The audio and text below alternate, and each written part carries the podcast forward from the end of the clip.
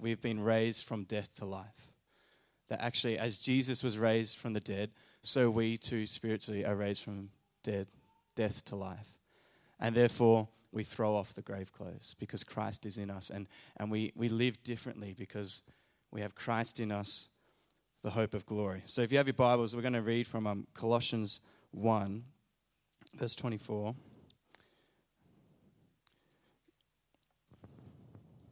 Um, so Colossians 1, it's on the screens as well if you want to follow along there. This is Paul writing. It says, Now I rejoice in my sufferings for your sake, and in my flesh I am filling up what is lacking in Christ's afflictions for the sake of his body, that is the church, of which I became a minister, according to the stewardship from God that was given to me for you. And this is the reason why to make known, the, to make the word of God fully known. And what's the word of God? It's the mystery, hidden for ages and generations, but now revealed to his saints. To them, God chose to make known how great among the Gentiles are the riches of the glory of this mystery. And the mystery, well, that is Christ in you, the hope of glory. Him we proclaim, warning everyone and teaching everyone with all wisdom that we may present everyone mature in Christ. For this I toil, struggling with all his energy that he powerfully works within me. So, what Paul's saying is that there's been this mystery that's been withheld for ages and generations, and that's actually the person of Jesus. And when Jesus comes, he's revealed to the church. And the mystery is that now Jesus Christ is actually in us. Jesus Christ is in us, and that itself is the hope of glory. So, three things that we're going to look at this morning of why Christ in us is the hope of glory. One, because death was defeated. Two, because new life has begun. And three, because heaven awaits. All right? So, I know you might start smelling some hot cross buns soon, but uh, stick with me throughout these three, and then we'll, um, we'll, we'll eat and celebrate well together with that. So, Jesus is the hope of glory because Jesus shows us that on Easter Sunday that, that death doesn't have the final say. That, that's what Easter Sunday is all about, that death doesn't have the final say. You know, it's the song that we sing that says, He silenced the boast of sin and grave. He silenced the boast of sin and grave. And, you know, I, I love that, that thought. You can imagine, you know, imagine the scene on Good Friday. Like, just put yourselves in the disciples' shoes for a bit. For those of you here on Friday, we sort of reflected on that a bit. But you can imagine, like, just the sense of hopelessness of Friday? Like, think about Peter. We looked at this video of Peter on Friday. You know, this guy who's, you know, betrayed Jesus. He's denied him three times. He's cut off a soldier's ear right in front of Jesus, even though he spent three years with Jesus knowing that, you know, it's the way of love, love your enemies and all that stuff. And he's pulled out the sword denied Jesus three times, and then, and then Jesus dies. He doesn't get a chance to speak to him, to sort of say sorry, to sort of, you know, make amends. Like, Jesus is dead. And I know you're probably thinking, like, you're thinking, well, Peter knew that he was going to come back. Yeah, surely Peter would have known that, you know, Jesus had said himself that he was returning. But when you read the, the Easter Sunday story, the women go to the tomb and they run back to the disciples. And it says in Matthew, Mark, and in Luke, it says that the disciples doubted the women's story. they, they'd spent three years with Jesus, heard everything he had said, and when the women come back and say he's risen just like he said he would, they doubt it. And so that's why Peter runs to the tomb to figure out, well, if this is true or not. The disciples are distraught in despair and they're doubting everything that Jesus said. But the thing is, you know, we need to see that for us, that our hope is not based on what we see or not based on what we don't see, but instead, our hope is based on the Word of God and on His promises. It's like I said, Jesus multiple times said that He was going to rise again. In John chapter 2, He says, Destroy this temple, and in three days I will raise it again. In Matthew 12, even clearer, He says, For Jonah was in three days and three nights in the belly of the great fish. So the Son of Man will be three days and three nights in the heart of the earth. In, in Matthew chapter 27, verse 62, it's interesting where the, um, the religious leaders are trying to figure out what to do with Jesus now that they've killed him. And one of the guards comes in and says, I remember Jesus saying that he was going to rise in three days. So it says this Sir, we remember what the impostor said. Uh, Therefore, order the tomb to be made secure until the third day, lest the disciples go and steal him away and tell the people he has risen from the dead, because um, that will be more of a fraud than what Jesus has ever done. So that even the guards knew that Jesus had said he was going to rise again.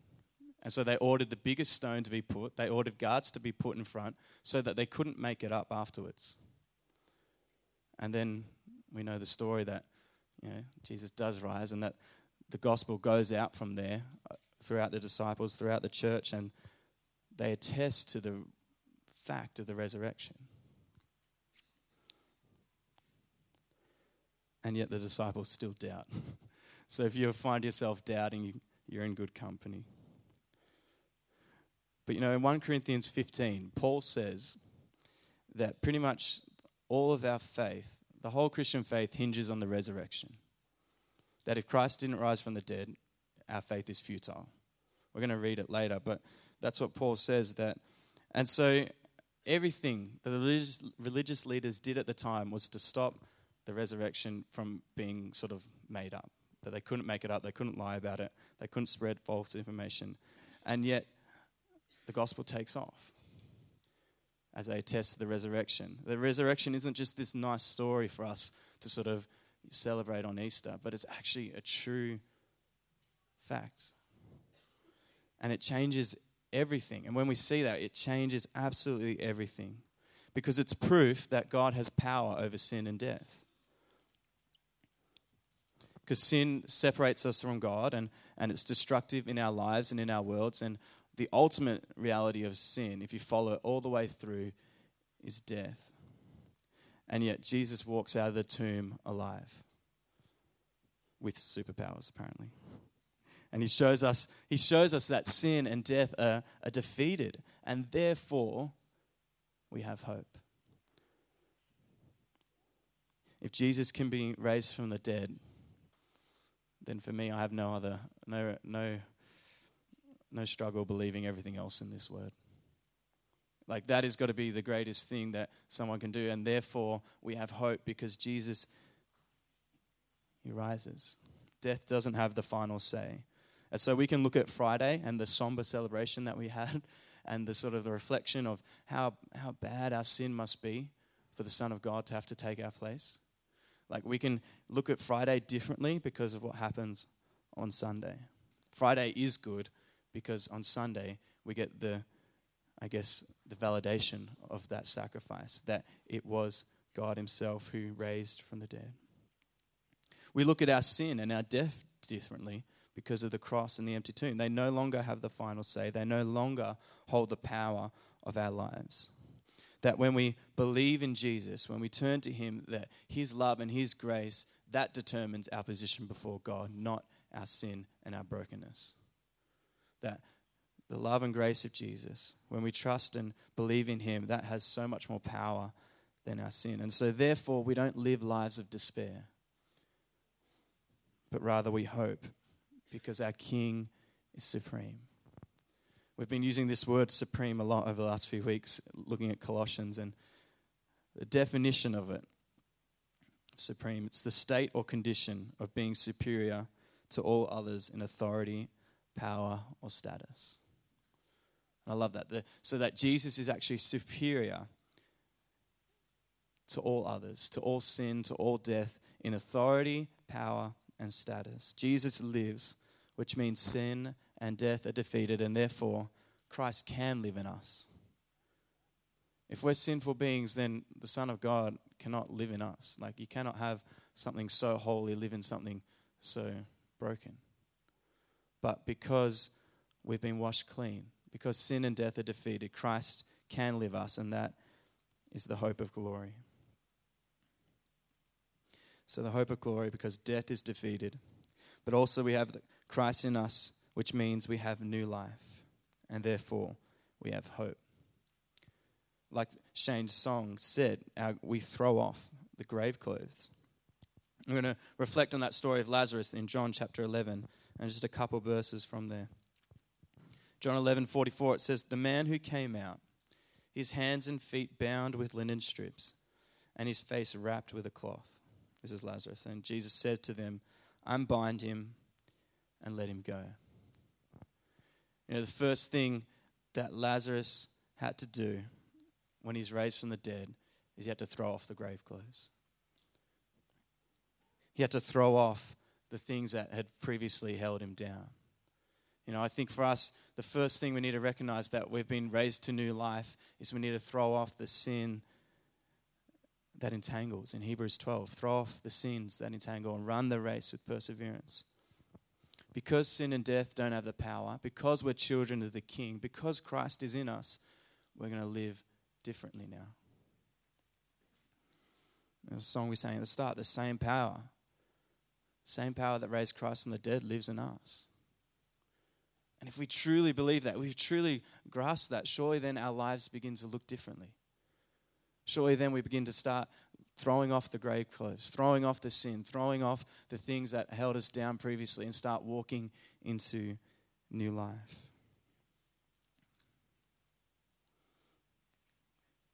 You know, I'm, oh, I'm, I was reading the story of Lazarus this week, and it's fascinating because for someone you think so important, like raised from the dead. Like, that's a big deal in anyone's ministry, even for Jesus. He's only mentioned two more times in the whole Bible after he's risen from the dead. And, uh, but I think those two times, they give us a little glimpse of what new life looks like. So in John chapter 12, verse 2, it says, So they had dinner for Jesus there in Bethany, and Martha served, and Lazarus was one of those reclining with him at the table. So, what does a new life look like? The first thing is that we recline at the table with Jesus. We live in relationship with Him. That we, we grow in relationship, that we spend time with Him through His Word, through prayer, through community, through serving, through all the different things that we do. It's not ticking off the box saying, okay, this is what my new Christian life looks like, and I need to do this and do this and do this. But no, Jesus Christ been raised from the dead, and He lives in me, and therefore I'm going to have a relationship with Him. I can have a relationship with Him and I want to grow in that. And everything that we do starts pointing back to that. That is the reason, that is what drives everything of this new life, is living in relationship with Jesus. The second mention Lazarus gets is not, not a very nice one. In chapter 12, verse 10, says So the chief priests, who were making plans to kill Jesus, they also made plans to put Lazarus to death because on account of him, many of the Jews were going away and believing in Jesus. And I think like that is what new life is about. Is starting to tell your story, starting to tell your story of what Jesus has done in our life, so that people start turning to Jesus. That's what Lazarus does. He tells his story, and and here's the thing: if we if we believe in God's word, we believe that Lazarus' story is our story because spiritually we've been dead and we've been raised to life. We have, you know, it says that we were dead in our trespasses and our sins, but we've been raised to new life. And therefore, we tell our story.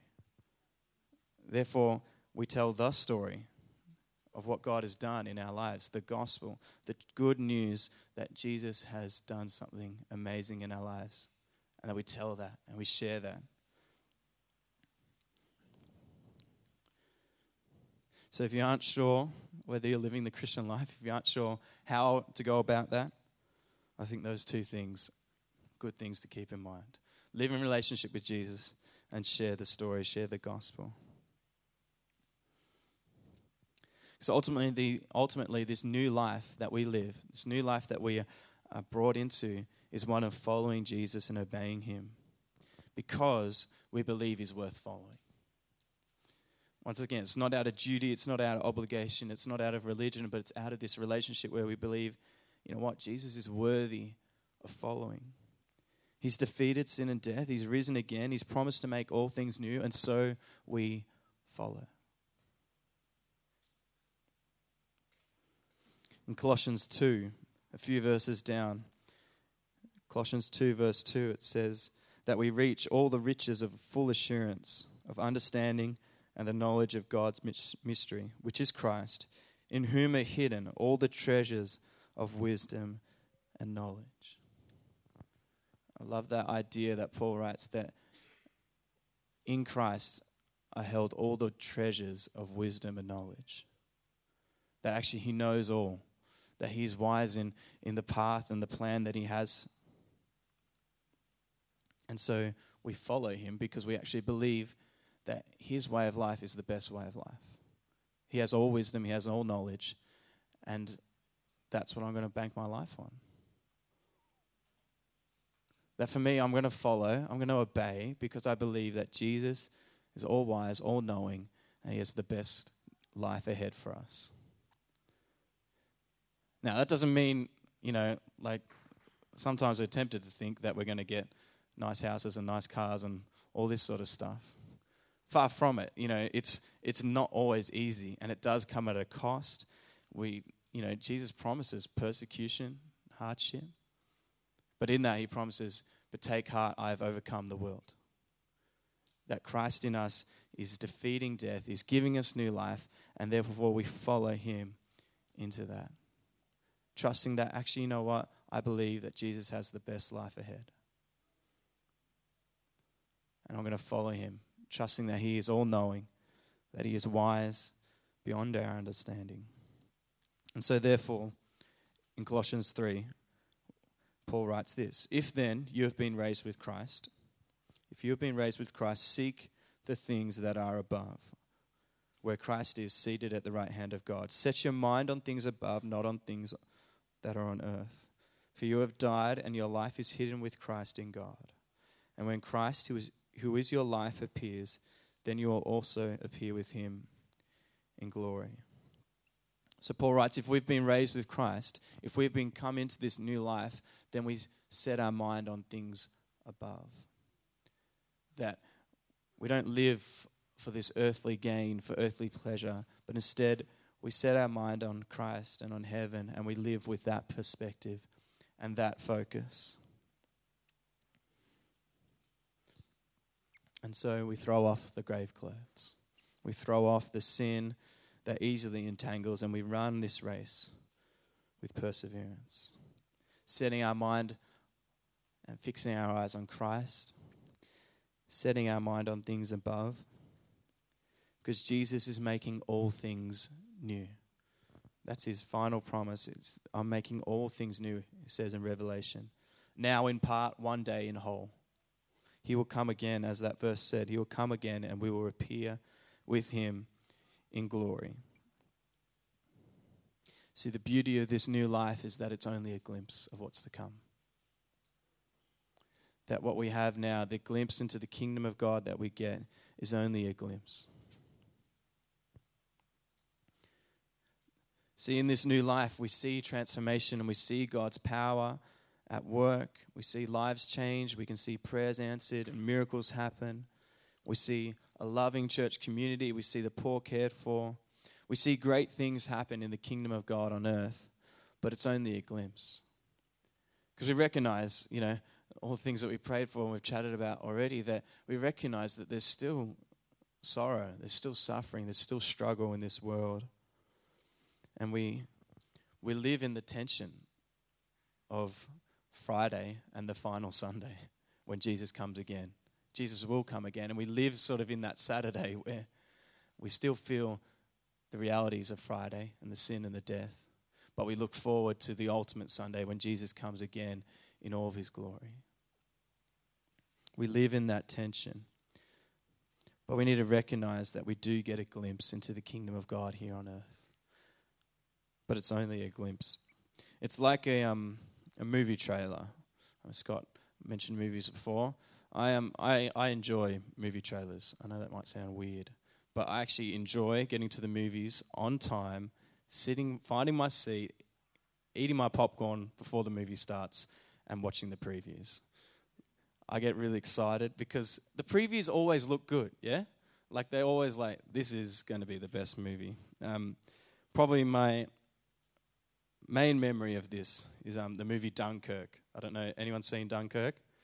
A few of you.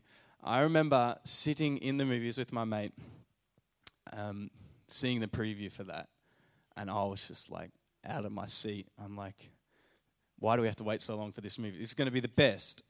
It's a war movie, tick. True story, tick. Um, great cast, tick. I mean, had Harry Styles, but I don't know if there's any teenage girls that still appreciate that or not. No, no, no. Anyway, Harry Styles, I'm like, eh, intriguing at most. And then, and then the big, the great news, Christopher Nolan. You know, director, director of Inception, The Dark Knight. I'm thinking this is going to be the best movie ever. I was so excited. Um, so then a few months later, me and my friend, we went and saw the movie. And uh, yeah, we walked out and we sort of looked at each other like, uh, you know, like, uh, do you know, I don't know if anyone's seen it, had a similar reaction. Like, it's sort of like, it's good, but like, it's a bit weird and it's long and it's intense and yes, very slow. But so, so I kind of enjoyed it, but it just didn't live up to my expectations. You know, who's had that before where you've seen a movie, you think, oh, I got excited, but it didn't live up to the expectations? See, we live in this period of life where we get a preview of what's to come. With Christ in us, we get a preview of what's to come of living in relationship with Him and experiencing His power and His goodness here on earth. But we need to remember that it's only a glimpse, that there's something much, much better to come. That the real movie, the real thing, it'll exceed all expectations. It'll be far greater than anything that we can ever imagine. And so, therefore, we can look forward in hope. Because we see our new life now we see that death has been defeated, but we look forward because we've just got a glimpse. And what's to come is far, far greater. And we look forward with hope because we base our hope not on what we see, not on what we feel, but we base our hope on God's promises, God's word, of which Jesus Christ Himself is the guarantee. See, God proved himself on Easter that, that nothing will stop his promises. God promised long ago that he would send his son, he would defeat sin, and he came through.